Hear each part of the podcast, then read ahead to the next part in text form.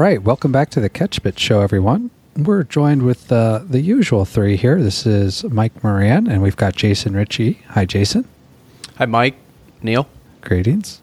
And Neal Pinchard. Hi, Neal.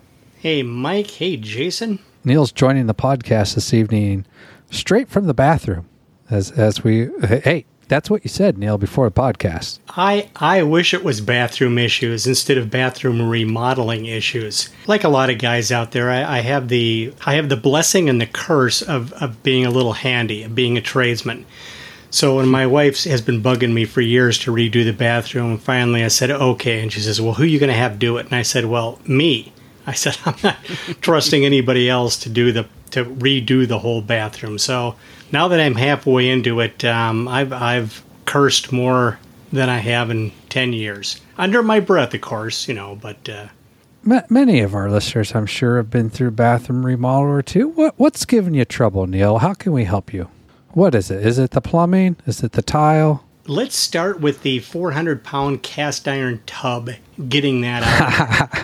and of course, you know, when they built these homes, my house was built in the mid 70s. When they built these homes, they basically set the tub and built the whole house around it. I mean, it wasn't Yeah. like, hey, let's frame everything Yeah. up and then pop the tub in. No, it's like the tub's one of the first things to go in. So God bless the guy who has to get that tub out of there, which was uh, basically a cutoff wheel and several uh, carbide saw blades uh, just going to town. Because of the weight, or why, why not just open up the doorway some? yeah, okay, I, I could, I could rip door. walls and doorways out. Um, Yeah. yeah, sure. Add square Or- or- footage. or or I could sit there and uh, grind away and cut it up into three pieces and haul it out. Not to mention, okay, so I did get it up, a 400 pound tub. I don't know about you guys, but I, I'm not I'm not up for lifting 200 pounds myself. I I I can lift 100, maybe 150, but no way. So You you won't ask for help? Not even lifting the tub out? that is with help, Mike. That's 400 divided by Oh. two. So that's Oh, what well, that's get what I got. three, and that I don't know. Yeah. To get four, then we're more manageable. I'm, I'm kind of surprised, Mike, you didn't suggest just taking the roof off and then craning it up and out, you know, because they do that with trees. I don't know why they couldn't do it with the tub. Just, Hey, you know, I've done some of that kind of nonsense. I've Yeah. opened exterior walls before. hey, whatever's easiest. so I don't think I want to bore people with the rest of it, but I'm, I'm making progress. The old tub's out, the new tub's in. Haven't got around to the toilet, the sink, the flooring yet, but uh, Let's let's So- let's stop there with the tub business because here's my. Is this a guest bathroom? Is it a master bathroom? Is Yes. there only one house? Yes. No, Oh, guest- Oh yeah, guest- I forget. I'm guest informed by my friends that you're not supposed to say master anymore. It's uh, primary suite, I believe it's called. I I still say Since master when did you listen but, to I uh, still this- say this is- master. yeah. Uh, yeah. Well, they're not really my friends, just associates. um, why? Why put a bathroom? Why put a tub in there? Do, do you do yeah, a lot of I'm, I'm tubbing? Why not just tile in a shower? Be done. But the, the the guest bathroom was also the bathroom for the other bedroom. So when the kids, you know, I had two sons when they grew up. Yeah. That was basically their bathroom to be shared. Are they two and a whoever half else. years old still, or are they? Uh, did they? They're they're not Uh, even no. there anymore. No, one's still there. I still have one. One. Is he is he tubbing a lot? home. Uh, n- not in the last week. He isn't. yeah, yeah. hey, listen. This is great. Stop with the tubs. Nobody needs a tub. Yeah. You don't need a tub. like my- we Taking the I used to have this jacuzzi tub in our bathroom, and the kids would swim in it, and they I fill it with 600 gallons of water, and I'd have to pay for it every month. then it's on My the wife You floor. wants don't a need all that. I had to She talk wants her a out of a jacuzzi tub because that's what she originally wanted. I said, "There's no way in hell I'm going to put a jacuzzi tub in because down the road the pump's going to go, things are going to leak, it's going to be, you know, Oh yeah, it's all drywalled in too. Yeah, I'm not. I'm not putting. You, you want a tub you can soak in, that's fine. But we're, that's where we're stopping. The, no jacuzzi tub. But anyway, that's what the tub's for, is so my wife can go. Around here, we call we call baths uh, dirt soup. You take take a dirt soup bath. What? Where do you stand on the tub business, Jason? Do you see a need for a bathtub in mean- 2023? there's a lot of things I can't remember, but I certainly cannot remember last time I Yeah. personally took a bath. No, That's no, right. me either. I like That's to right. shower. I like to stay clean, but I'm not a bath Yep. guy. I don't. Me- me yeah, either. not- Hey, whatever you do, just plan it out. Like I put in the the latest shower I built. My wife always wanted one of those giant rain shower heads, you know, about two feet by two yeah. feet. So I'm like, I'm going all in. I put the plumbing up in the attic. I did the whole works. You know, I'm coming down. I got copper out the yin yang, three quarters of an inch, no problemo. And I put the shower head on there, which in and of itself was quite expensive. And that thing drains our hot water tank completely dry in about three and a half minutes. So, um, yeah, Pushing volume, It's still there. You gotta get in. You gotta get out. So I'm curious, Mike, with that with that rain shower you put in, did you put a huge skylight above then too, so you can watch the northern lights when you're in there, or maybe Hey, a meteor shower? I like that idea. Yeah, Yeah, you know, I like windows. I don't like the turn the lights on in the bathroom. I like the natural light. And so I got we've got a humongous picture window, you know, like a six foot by six foot ordeal in our bathroom. And I, I've always got it open. My wife hates it. She's like, "What if?" I'm like, "It's all woods behind her house." And she's like, "What if somebody Yeah. sees me? Like, Who's going to see you in the woods?" the people in the lawn chairs out there. Mike, Mike's Mike's in the shower waving to neighbors walking through the woods, and, Yeah. uh, If I wasn't under such tremendous pressure to get my shower done in three minutes, I'd I'd have a conversation. But you got you got to be focused when you're going to take a shower in my in my bathroom. So three and a half Sounds like, minutes. the Mar- sounds like the Marine Corps. max, that's max. You get in and you get out. yeah, Yeah, yeah, yeah. I gotta. It's on my to do list. Fix that up a little bit. Uh, anyway, um, I guess that'll conclude shop talk for Neal tonight, and yeah. I don't. I, I've been heat treating Jason. Congratulations! I saw you were in Blade magazine. That's the rumor. Wow. That's the rumor. I got to get myself a few issues. Uh, but yeah, apparently, um, I have a little article in in the recent issue of Blade magazine. So I was pretty surprised to see that. Honestly, Who wrote the article and who took the pictures? I had some professional pictures taken of a Zulu spear that I had made um, last year, probably around. I'm not even sure when I built that one, to be honest. But I had uh, Mitchell Cohen uh, photography uh, take a few glamour shots of that one, as as I like to call them, and um, he had submitted those to the magazines, and uh, I had somebody reached out to me from from Blade and said, "Hey, uh, we really like this picture. We really like the knife. We're going to put it in a magazine." And uh, asked me a few questions. Uh, you know, just um, as far as what what content was in the article itself. Um, you know, how I got started, things like that. And uh, I was not expecting an article. I was just expecting, you know, a picture of the knife to be in the magazine. Um, so having an article was it was pretty humbling, to be honest. I was not not expecting that at all. So Did Did you happen to mention for to, for the interview that you're part of a world famous podcast? Make sure you plug your friends on the podcast, or just was it all about you and you just let your friends fall by the wayside? I I think I Just curious. honestly I think I kind of in the moment I might have forgotten to mention about the podcast. so apologies, guys. Um, Hey, that's fine. When we edit this thing, we'll just make it Yeah. Neal and I. It's Yeah. fine. We'll cut you out. fair. You're done. It's all fair. Love and war. No, heat of the moment, and I forgot your audio. Not a big deal.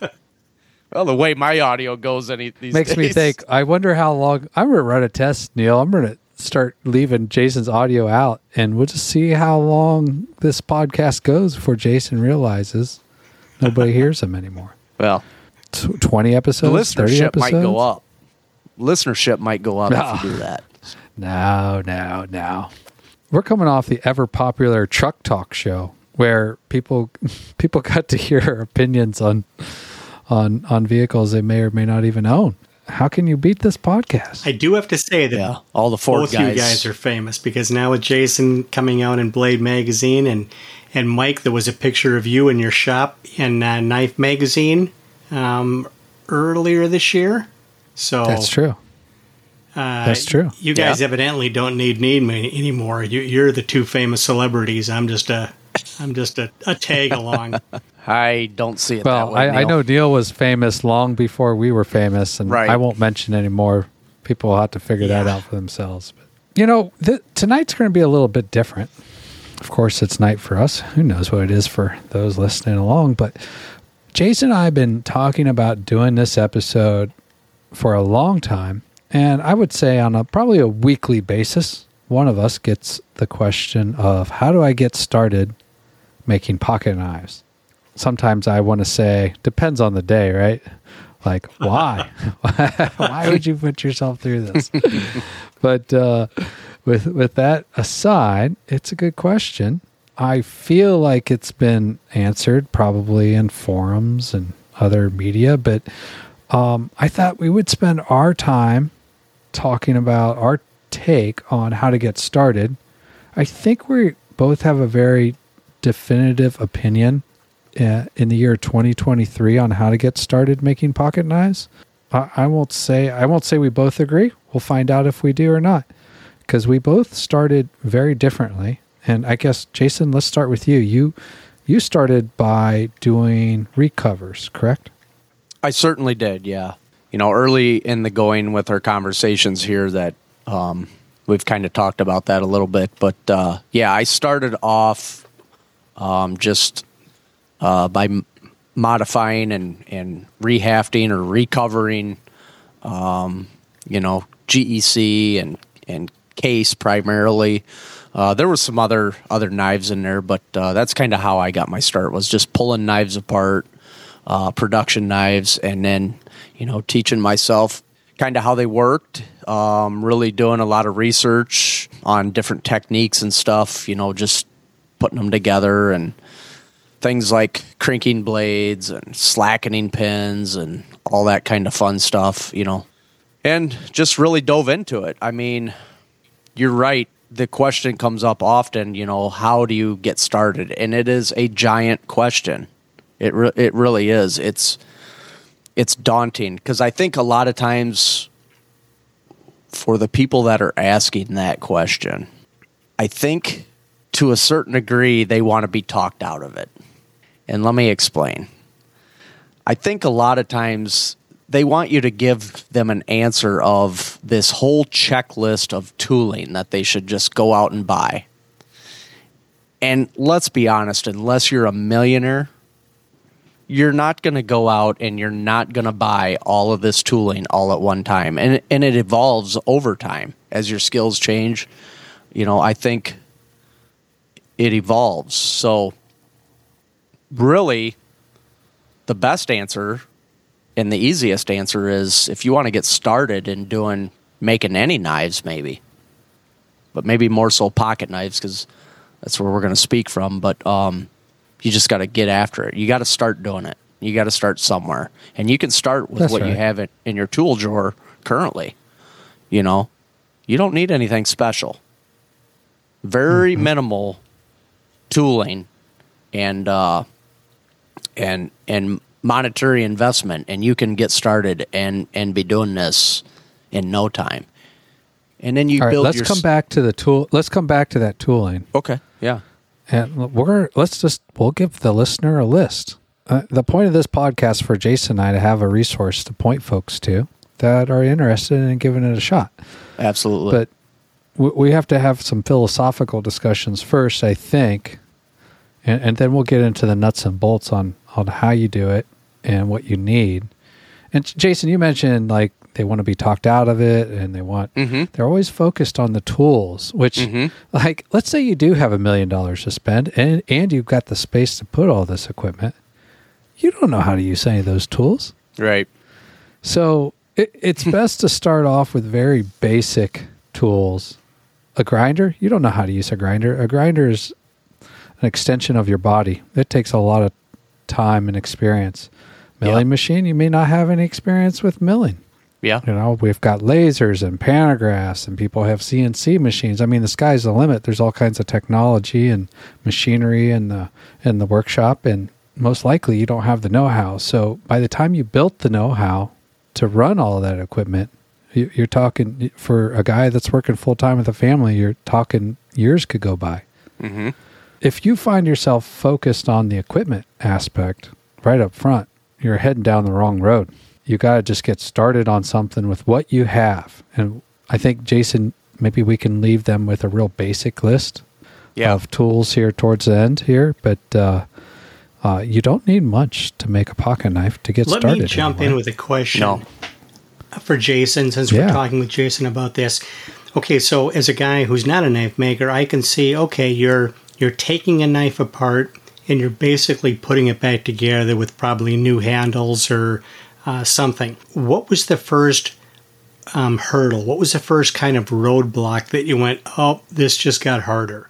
my biggest hurdle in the early going was figuring out a the most efficient way to contour handles because the first knife I did had some flaws. It had some cracked micarta and whatnot. And the person that gave it to me said, "You know, this is a perfectly workable knife, but I'm gonna, I'm going to give it to you, and maybe someday you'll want to, you know, fix it."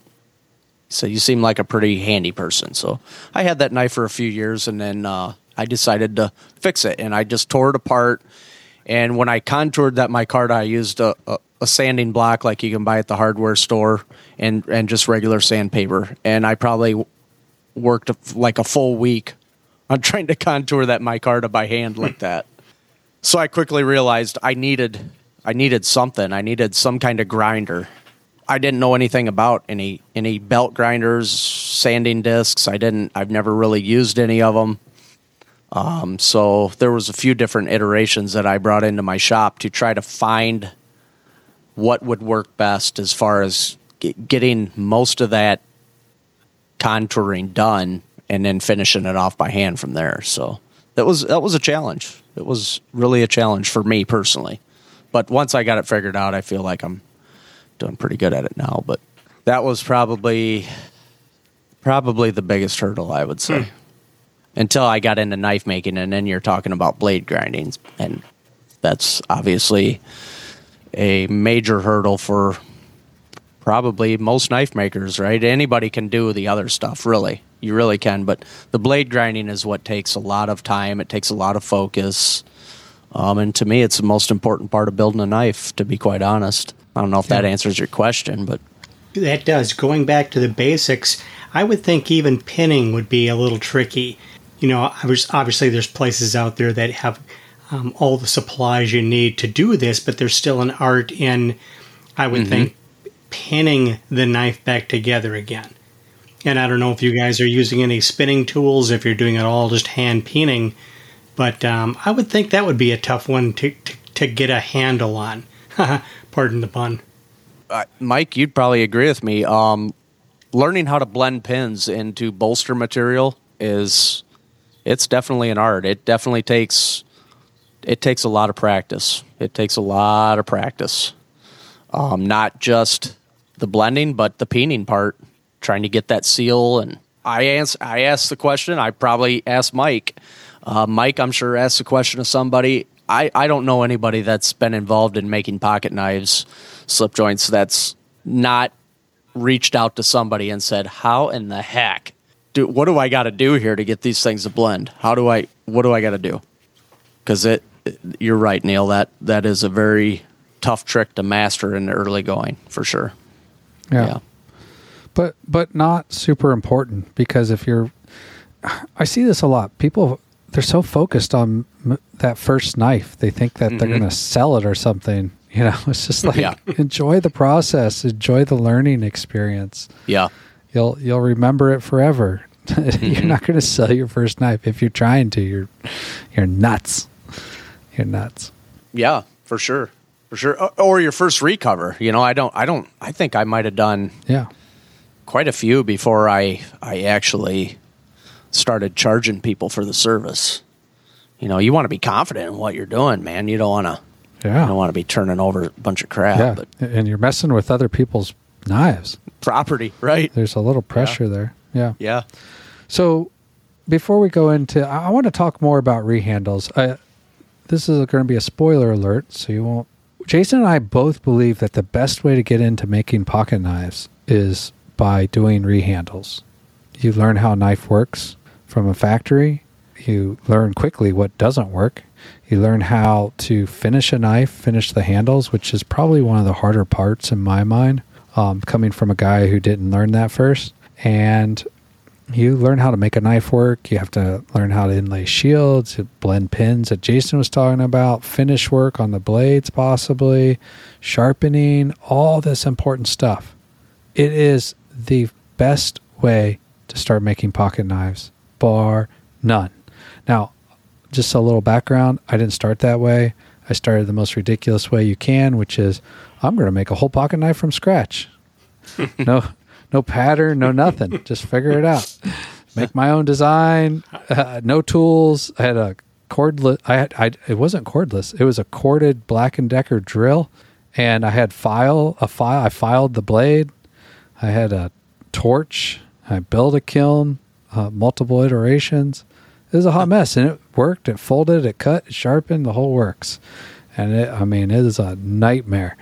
Um, I would not recommend that. And I've been on that road of recovery from from that knife for 10 years almost. So uh, I do not recommend you try and make an, a pocket knife from start. You know, a lot of guys reach out and they've never made a knife, period, and they want to make a pocket knife. That's the wrong approach. Start with a fixed blade if you want to make something. Better yet, buy a kit knife where the blade's already ground and heat treated, and you can practice putting handles on a fixed blade knife and you can practice cleaning it up and contouring it and pin work and sharpening and all that kind of stuff. If that's the route you want to go, you can start like that, but don't try and make something from scratch. Now, if you want to, if your goal is just to make one knife and have it and, and be able to say you made this knife, hey, knock yourself out, but I wouldn't, I wouldn't recommend it. So, uh, and the same goes with pocket knives. I, I, if you want to do it, it's going to be an ugly thing you pull out of your pocket. I, I wouldn't do it. I'd start with three handles, and I think we'll. I'll, I'll end that conversation right there. That we're big believers in rehandle work, and it is the fastest way to go down the road to being able to make a pocket knife, which takes many years. Now, how many years did you do rehandle work, Jason, before you made your first knife? I want to say I it was approximately 18 months. So I was doing rehandles for it about wasn't eight, long. No. Okay. No. Um, but but looking back at where I was, like I just I got into it a because I I really like to tinker and play around. Um, and then you know I I was pretty decent at it to start, so I figured out well maybe I can make a little extra coin here, and then you know sink that back into this little shop I'm putting together down here, and and just be happy doing that. And uh, but what I didn't realize at the time was starting small. Yeah, you're doing rehandle work and you're handling other people's property, or maybe you just buy knives and do them on your own. You, can certainly buy cheap knives and do that all day, but I started small. I didn't realize it at the time. Like, I just figured I'm just going to do this and just, I just used basic hand tools and started doing it and, and just started putting together, you know, more and more tooling and getting better with that tooling and building from there. But I started small, right? I didn't. And and the other thing, looking back on it, is is those those production knives do offer you opportunities to to hone your craft as far as possibly making pocket knives because like on the GEC knives they're not flush right they're not flush in all three you can you can play with that a little bit if you want. You know, you can try to learn how to do flush in all three on a pocket knife that's already built. You know what I mean? Yeah. So the first time I used a bushing in a knife was on a on on one of those little case swaybacks, and uh, I had just gotten my little Rupel jig, and I'm like, I'm gonna. It was really crude. It wasn't the best of things, but I I put a bushing in it, you know, I worked on the flush in all three with it, and uh, it it turned out fairly decent. You know, so Yeah. So another step closer to making a knife. another step closer to making a knife for sure, for sure. Yeah, I, I honestly, um, I was pretty happy with doing the recover work, and uh, I just, it, it was a total, kind of a total fluke. I have this good friend who had dabbled in making, uh, uh, like locking folders, and and he had this mill. He also does tattoos. He wanted to get out of the knife making experiment he was trying with himself, so uh, he needed he, he he needed a new a new chair for his uh, his tattoo parlor. So he he knew I was kind of messing around with it, and uh, he he offered the mill, and and there's no doubt, man. I've I got the deal of the century. I bought this. I bought the mill I have with thousands of dollars worth of tooling for literally 800 bucks. And, and and then not only that, Mike, like I didn't know how to run a mill. So Right. so there's a learning curve You don't there know how to tram a mill. Yeah. You don't know how no to set idea. the thing up. nothing. But what I did have is I have a neighbor next door. He's you know one of my best friends, and he is a that's he's a machinist for the Rock Island Arsenal. So for about two weeks, this guy was giving me crash course. So he took my learning curve, which probably realistically would have been a year or so, and he compacted it down into a, a matter of weeks for me Yeah. sheer luck for me, you know, but if it's something you want to get into, you have to be looking for those opportunities. You really do. Uh, just quick question, Jason. When you when you when you very first started, were you ripping the whole knife apart, or just popping the handles off and popping new handles on? Were you pulling the blade pin? Yeah, I ripped the whole knife apart. I took it complete, completely apart. Yep. Okay. And if they had soldered bolsters, were you were you popping those off and resoldering? The GEC knives and the G um and the case knives, none of those had soldered bolsters. None of the production knives had soldered bolsters. Okay. and I wasn't Yeah, working they're on all anything Tommy but Don. the production. Yeah. Yeah. yeah, they're all pinned on. So there is one thing, there is one tool. Mike, you might own one. There is one tool that I don't own that probably would help me out immensely, and it's a cutler's anvil. I don't own a cutler's anvil. Do you, Mike? I don't either. I went down to the metal store, probably Metal Store LLC in Google. I don't know what it's called. yeah. They're everywhere. And I said, "Hey, you guys got any hardenable steel?" And I had already ha- I had already heat treated knives, so uh, I kind of knew what I was doing. And they they had cut off some A two, and it was I don't know maybe uh, six inches in diameter. And I'm like, "Can I have that?" They're like, "Yeah, we don't want it." How much do I owe you? Uh, nothing. so I took that home and stuck it in the oven and hardened it, and I've been using it ever since. Yeah. I also use a really hard piece of railroad track. I, I can't. I think we talked about it before. I, I Yeah. for a real vi- for a real anvil, I use a really hard piece of railroad track, and it's way too big for like it's twenty inches long. So Uh-huh. it weighs. I don't know how lo- how much it weighs. A lot. I'm sure you know this, Jason. But uh, yeah, you have you literally have probably half of a short line in your in your shop as far as railroad It, it's is concerned. ridiculous. Yeah. It- yeah. It, I, I need like a sixth of that, but um, I use that for most of my peening. But for like peening covers on and stuff, I just have this little anvil I keep on my workbench, and I, I use that that I made. There's a lot of guys that you can get those Cutler anvils.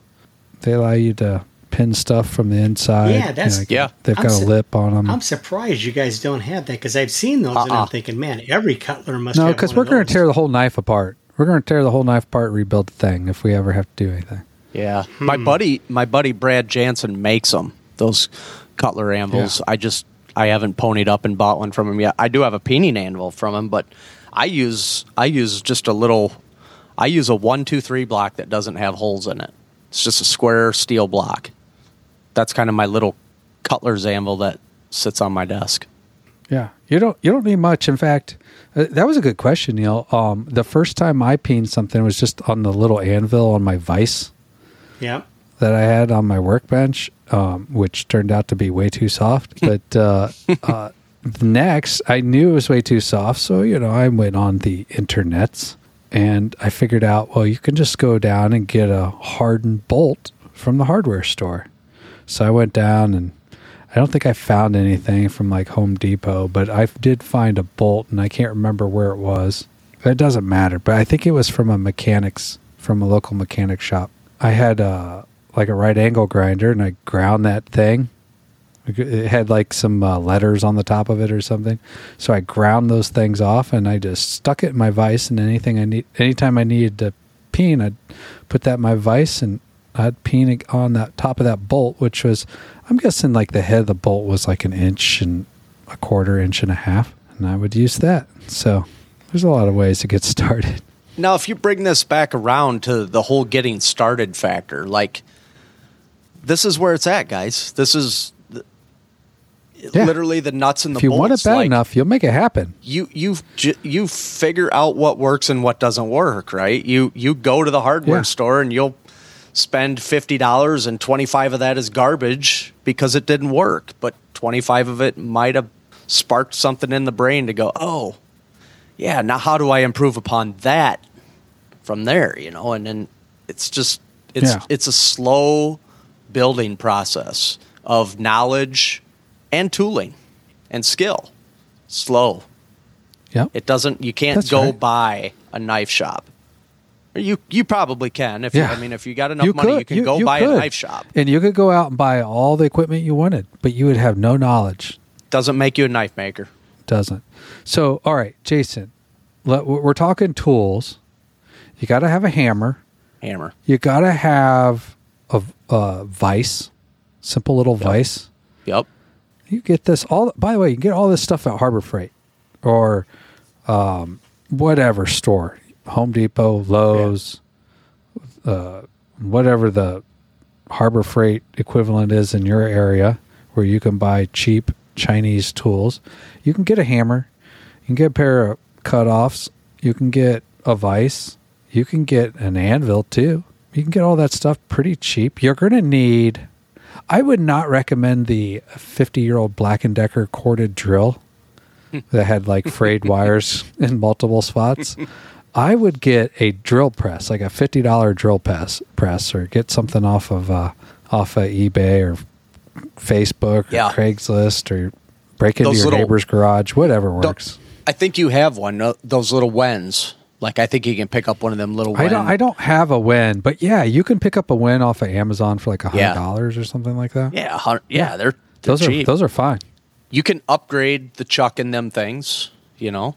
I, I've seen ten thousand dollar knives being made with those before. So Sure. you can, if you're going to take our advice, take our advice, but don't start going and and getting all these other guys' advice in these Facebook threads, because they'll tell you you need a milling machine to drill straight holes, and all that stuff's just total garbage nonsense. So go get yourself a drill press, figure out, go on YouTube, learn how to tram that thing and get it square to the table and all that. Don't worry about run out. Don't worry that the drill bits going crazy. You'll be all right.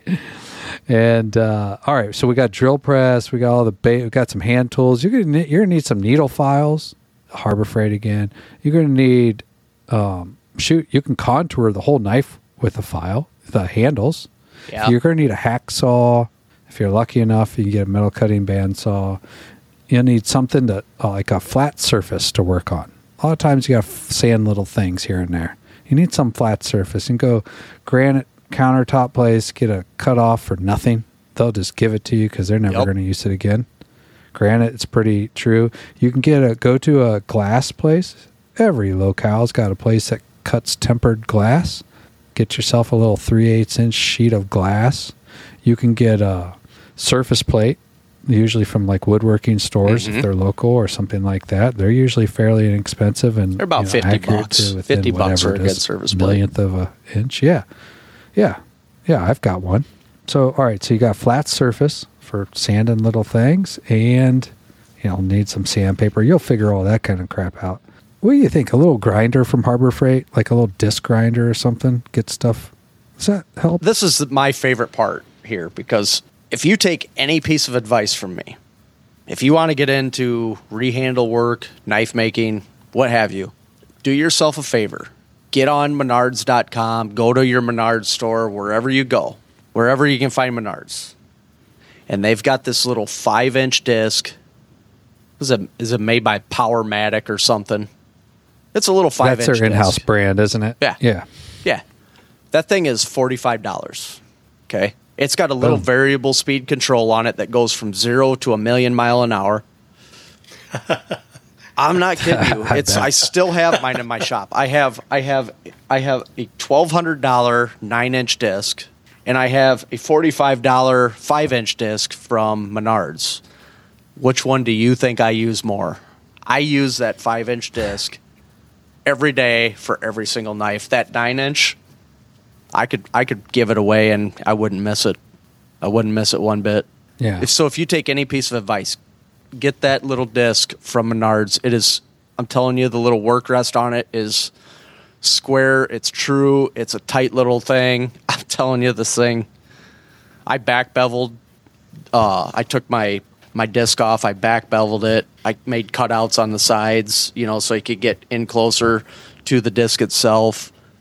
Man, if I would have had that from day one, boy, I'd be light years ahead. Light years. That thing is All right, awesome. get that disc, guys. Get you don't it. have to go to Menards. You probably go online or something. you can get it don't know. online. Yeah. All right, so there's a, probably enough equipment. You'll need supplies and pin stock and all that, and some handle material. Boom, done. Either you want to do it or you don't. You don't need much. Nope. If you if you do it with minimal stuff and you love it and you're you know hammer, some sandpaper or drill press, some you know crude pin stock, whatever, some micarta you found at you know some electrical store or something, whatever. But and you do it and you love it, you're gonna figure it out. You're gonna figure it out and you're gonna build and you're gonna build your skills and your That's right. knowledge and then your tools and it and it just it's all downhill from there. It is a deep That's right. dark rabbit hole. Boom. There you go. Get yourself a good factory knife. Get one by GEC. Now, that's that's getting tougher, isn't it? It's it's getting You real tough. find one. Real tough. I'd say start with a case knife, but I'm going to try and keep it positive tonight. You could you could start you, you, what you want what you want to look for is just a single bladed knife. And and one that's got a straight handle on it with not a lot of curves. Something fairly simple to work on. So, if you can do that, you'll be in good shape. Get Yeah. that, tear it apart, figure out how to tear apart. You'll figure it out if you want to. And figure out how to put some new handles on there do that again, do it again, do it after that, do it another time. And then maybe you'll f- figure out how to put a shield in there and just keep progressing. Well, I think we I think we answered that. Anything else to add, Jason? You know, if you if it's something you want to do, man, I can't I can't express enough that you just got to get you just got to do it. You you got to start and you got to do it from where we started uh, the conversation here. I see it all the time. You know, what do I need to get a, a shop started? Well, that's a pretty big question, right? What what you really need is the want to. And if you want to, you just got then you just get started and it, it all snowballs from there. You also need a, a some kind of a space, whether it's inside or outside, that you can throw that knife when you're really frustrated. Because I, I know Mike's pitched a few Yeah, out the that's backyard. true.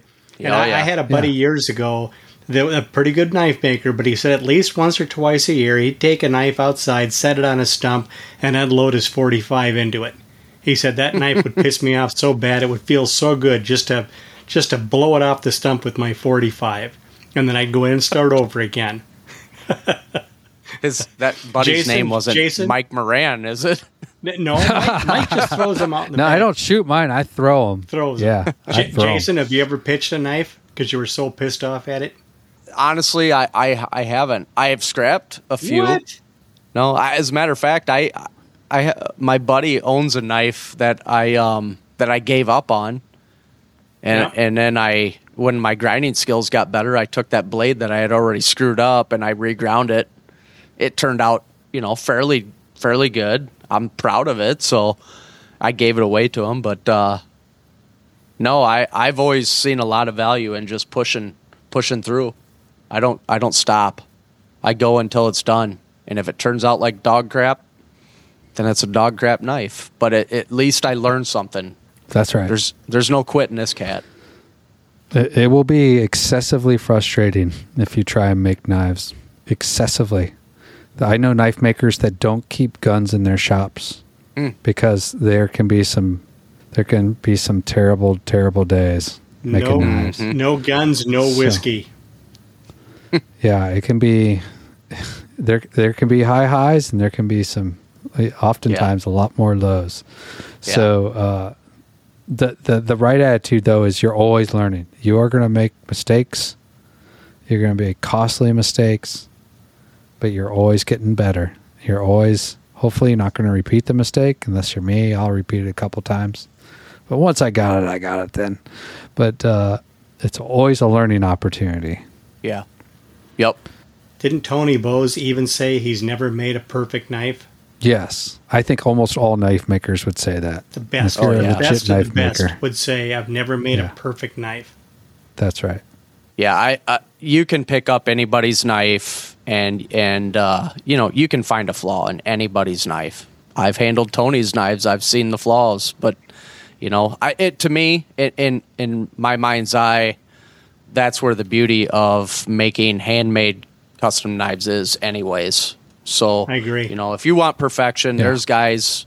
Maybe they ain't building um, pocket knives, but there's people that that do perfection, you know, off the CNC and and they can get it pretty pretty darn slick. But um, that's that's not. I don't feel like that's what we're doing here. There is some beauty in in those small, tiny imperfections. I think some unique character. Yeah, we'll call it that. Yeah, Yeah, it, it, I'll make a knife. I will finish one here a day or two after this podcast, and I'm sure I'll say to myself, "That came out pretty good. It's looking pretty good." And I know in five years from now, when I see that knife, I'll probably cringe. I hope I hope to cringe. Right, like that's kind of the goal. If you don't, Right. then you're not making even more progress. You're not advancing, and, and I think that for some of us, we're trying to reach that goal of perfection. We know we'll never get there, but we're going to try anyway because we're idiots. honestly, I, I've said this before. People have asked me if you know if I'm ever going to go full time, Mike, and I I admire you for um, having the guts and the patience to to do that. I just I don't I don't think I could stomach it. I don't think I could stomach being a full time maker. Um, so I'm pretty pretty happy and and grateful to have the situation I have. I I like doing them part time, but man, what the pressure you guys feel as full time makers, it's got to be immense. I mean, if I don't finish a knife or it doesn't turn out right and I can't sell it or whatever, what do I care? But you know, for you, it's your livelihood. You know, there's a lot on the line on every single knife. It's uh it's uh, two dichotomies, part time and and full time. Don't do it for a living. I'm telling you, it is a tough way to make a buck. It- don't get me wrong; it's very rewarding working for yourself, but uh, Oh yeah. working for yourself making knives is very difficult, especially when you're this dummy. So, if I had to do all over again, I don't know. You know, if I'd leave my cush uh, corporate job, I don't know. Yeah, you would. Follow, follow, follow. I probably follow up with me in ten years from now. I'm, I'm eking by, so I think you heard it from Jason and I. If you're interested in making pocket knives, start with recovers. If you want to make a whole knife, you got to start with the fixed blade knife. You can't just jump into making pocket knives. And just just go do it. Just go do it. Yeah, yeah, You know? yeah. Don't don't come crawling around our Instagram direct messages with all these questions. You never even never even sharpened a knife, let alone try to make something. Get out of here. Uh, Mike, a question: um, do, do you know of any? I, I know you're not big on YouTube or videos, but are there any videos or any books that you would recommend anybody to go get and say, "Hey, this is this will kind of help you." It's a it's a good tutorial. It, it won't make you a knife maker, but maybe it'll it'll show you a few shortcuts or give you a few tips on on getting started or, or getting the ball rolling. I, I think so. I think there's stuff on YouTube. I got started before there was really anything on YouTube. There were just little fragment videos, and there was some stuff on like fixed blade knives or you know modern folders, but not not on traditional pocket knives. On rehandle work, I don't think there really is. Uh, you can cobble some stuff together. I would say go get on the forums, find some people that do rehandle work and look back through their threads or find their Instagram or their Facebook or whatever social media is popular when you listen to this and look back at their work and you'll see stuff. You'll see work in progress pics and tools. You'll pick up on little things. Yeah. techniques. You'll you'll you'll pick up on it if you're keen enough and that's how you'll do it. Now, as far as making pocket knives, yes, there's some excellent resources from Chris Crawford. We've mentioned those before. There's some DVDs out there from Luke Swenson, um, Bill Ruple, and others on making pocket knives. Craig's got one or two there. So those are great resources. They're not going to show you everything though. They're going to assume that you already know how to grind a blade because most Mhm. guys assume that if you're going to take on something as difficult as making a pocket knife from scratch that you're you've made at least one fixed blade in your life and know how to grind.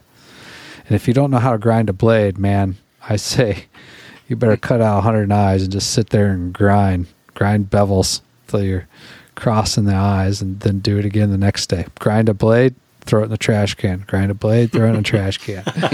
That's how you learn how to grind a blade. Uh, at least by freehanding. I don't know. Maybe with fancy jigs you can do it the first time, but But still learn how to grind a blade. I don't if you're yeah. I I don't disparage jigs, but um, it, it ain't going to solve every problem for you. Maybe it's a shortcut, maybe it isn't, but um, you're still going to have to pull a blade off that jig at some point and correct something. You better know how to do it, because if you don't, Yeah, you, better just know how to do ruined all that work that you did on that jig. like Jason said, there's no poo poo in jigs or any other techniques, but you, you should learn how to do something freehand just so you know, if even if you have no intention, and you should be semi proficient at it. Yeah, well, we won't make this any longer. If you want to make your own pocket knives, you got to start somewhere. Pick a spot to start. We recommend rehandling, recovering a knife. Do that. You'll learn so many skills and it'll make everything so much easier. And if you're still really interested a year later, boom, you'll have all those skills and you can just start making knives. Just like old Jason here. One day he was throwing recovers, next day he's like uh finding figuring out how to plug a heat treating oven in and next day after that was he was making knives. It happened pretty quickly like that too. It did. All right, everyone. Thanks for listening along. Neal, good luck with your bathroom. Thanks. Good luck, Neal. I guess that's why they call them bathrooms. He's got a bathtub in there, Yep. not a shower room. Taking his taking his dirt suit bath.